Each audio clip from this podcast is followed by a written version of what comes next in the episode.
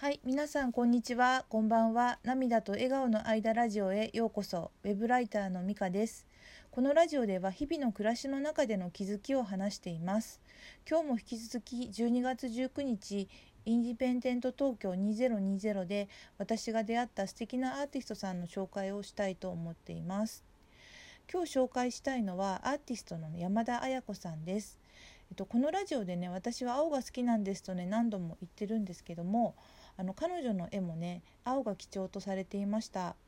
青に惹かれてねもしかしたら無意識に見ていたのかもしれませんが山田さんの方からね話しかけてくださったんですね。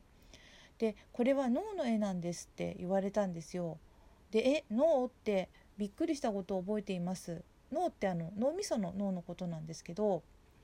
あの彼女はねある時期ね記憶をなくした時期があったそうであのその時にね描いた絵なんだそうです。しかもねびっくりしたことにそれまで本格的に絵を描いたことがなかったそうなんですね。でそれは確かに言われてみれば脳の形なんですよ。で色はブルー。でもそのブルーが一色ではない。濃淡の違いとかグラデーションがある。けれどもその色たちは調和してる。そしてよく見ると下の方の白い部分にはいろんなね生物の絵が描かれていたんですね。で私が気になって聞いたのは展示されている絵のほとんどがね白地に青で描かれていたんですが一つだけね青地に白で描かれているものがあったんですね。でそれだけなんか違うなって感じてなんか水に浮いてるみたいに感じますとね私が何気なく言ったらなんか肯定も否定もされずね自由に感じてもらって大丈夫みたいな雰囲気っていうか温かさと安心感を感じてほっとしたことを覚えています。あの心のね何らかの問題で記憶をなくされたようでねそのこと自体は本当に大変だったと思うし詳しい思いはね他人からはわからないことですけれどもそれでもねそれがきっかけでこんなに美しい絵を描くようになったことそしてねあの山田さんがねあの目の前に素敵な笑顔で立っているっていうことが本当に素晴らしいことだなと感じました。人生にはねいろんなことが起きると思います。辛いことももしかしたらあるかもしれないけど何がきっかけでね自分の潜在意識と広があつながってねどんな可能性が開いていくかわからないなと思うとあのなんだかね不思議とワクワクする思いが湧いてきました。ということをね紹介させていただきたいとあのインスタの DM を送らせていただいたんですよね。そしたらご開拓いただきました。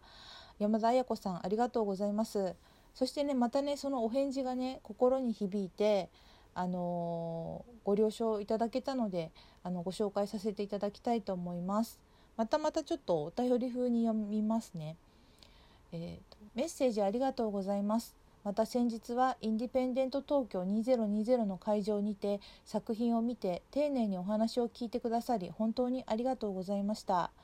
早速美香さんのラジオを拝聴しました。優しく温かいお声で素敵です。作品と作家の紹介ですが私のことでよければぜひよろしくお願いいたします。紹介文も読ませていただきましたが私の拙い説明を一言一言覚えてくださり驚きました。ありがとうございます。とお返事いただきました。山田彩子さんありがとうございます。それでね私がもし何かあの直近のね告知などあったらあのちょっと宣伝力はなくて恐縮なんだけどあのお話しさせてあのくださいと言って情報をねあのお聞きしたらあの2月のね、えっと、2021年2月1日月曜日から7日までえっと 失礼しました。第 第1回奥のビルギャラリーズアート展に山田彩子さんの、えーと、作品がね展示されるということが分かりました。ごめんなさいね声がおかしい。えっ、と当日はね一般のあの観覧者の方も投票ができて各賞が決定するというようでまたねどなたも作品が購入できるということです。えっと詳しくはね山田彩子さんのインスタグラムのリンクと一緒にこちらのアート展の詳細のリンクもラジオの説明欄とそれをシェアしたツイッターのリプ欄に貼っておきますのでぜひご覧ください。ということで、えっと、山田彩子さんのご紹介はここで終わらせていただきます。どうもありがとうございました。でえっ、とブースをねあの回らせていただいて6名中5名の方とそのあの作品をね紹介させていただきましたラジオでお話しすることをご快諾くださったアーティストの皆様本当にありがとうございましたただねあと1人に連絡がつかないのが本当に残念なんですよねなんかちょっと年明けにねもう一度何らかの方法でねちょっとご連絡取ることにトライしてみようと思います。それでもしねダメだったらちょっと自分の心にねいい思い出として残したいと思います。それからいただいたお便りのご紹介です。えっ、ー、と昨日健一イラストさんから元気の玉ギフトをいただきました。ありがとうございます。これはきっと昨日ご紹介させていただいたデザイナーのね杉本健一さんご本人からのギフトだと思うんですよね。健一イラストさん粋な計らいをありがとうございました。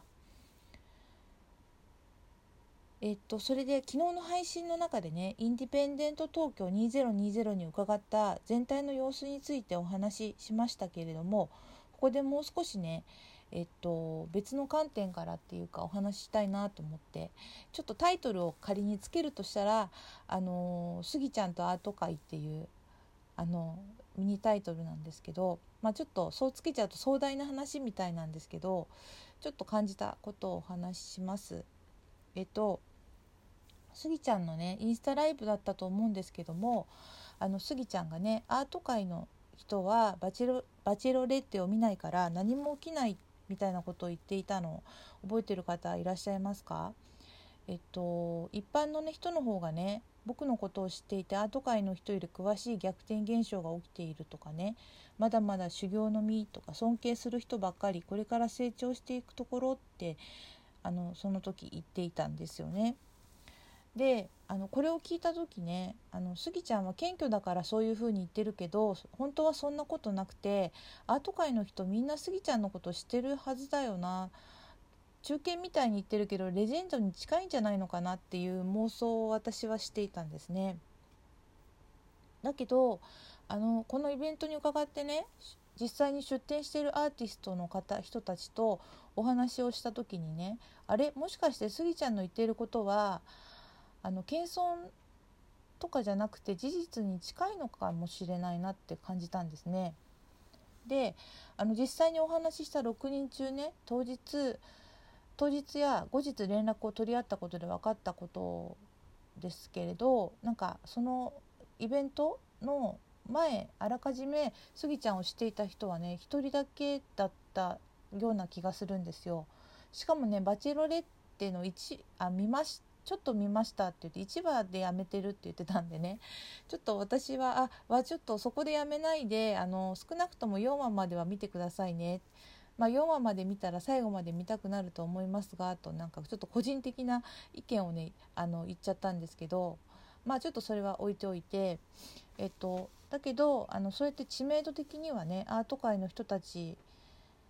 に思ったよりも知られていない状態なのかもしれないなって思ってたんですよね。ででもだけどあの実際にねあのまあそのなんととその日はあのスギちゃんはあの審査員としてあの各ブースを回られてたんですよねだからアーティスト杉田洋平さんとして回られていたけれどもあのそのそのアーティスト杉田洋平さんに接したあの他のアーティストの方から聞いたお話から本当にその目の前のアーティストの方を尊重しリスペクトしつつアートを心から楽しむ人間味あふれた素晴らしいアーティストなんだなっていうことがすごくそのお話から透けて見えました。あのまたあの私がね出会うことができたねアーティストの方々が本当にね素直な感性というか、まあ、急に現れた一般人の私たちの言葉にも耳を傾けてくれた存在を尊重してくれたことが本当に嬉しかったです。あのやっぱりね百聞は一見にしかずじゃないけど現場に行って肌で感じるって大事だなと思いました。まあ私はちょっと例えばスギちゃんのことがねなんか大好きすぎてこう何でもこうイメージをねよく取りすぎる傾向が自分には今あるなって思ってるんですね。まあそれはそれで悪いことではないけれどあのこれからもねずっとアーティストの杉田洋平さんを応援していきたいからこそあの前にスギちゃんがね言っていた言葉じゃないけどあの自分の頭で考えて自分の言葉で発しそれをちゃんと伝えるみたいな自分もあのファンとかお客さんの立場かもしれないけどなんか一人の表現者としてありたいなということをふと思いました。はいということがちょっと言いたかったんですね。はいでえっとそれから今日気づけばねもう大晦日なんですよね。うんなんか本当にねこの2020年の後半はスギちゃんにね出会ったことで見える世界がガラッと変わりました。本当にねあのスギちゃん改めて本当にありがとうございます。またねこの拙いね喋りをね聞いてくださったくださっている皆様またねお便りやねギフトをねくださった方々本当にありがとうございました。あの来年もね毎日かどうかはわからないんですけどもしかしたら早速お正月休んじゃか休んじゃうかもしれないしもしかしたらお正月とかね関係なく喋りたくなるかもしれないんですけどなんかゆるくねラジオを続けたいと思いますので変わらずゆるく聞いていただけたらと思います。ということで今日のラジオはここまでです。今日も最後まで聞いてくださってありがとうございました。では、えー、良いお年をお迎えください。さようなら。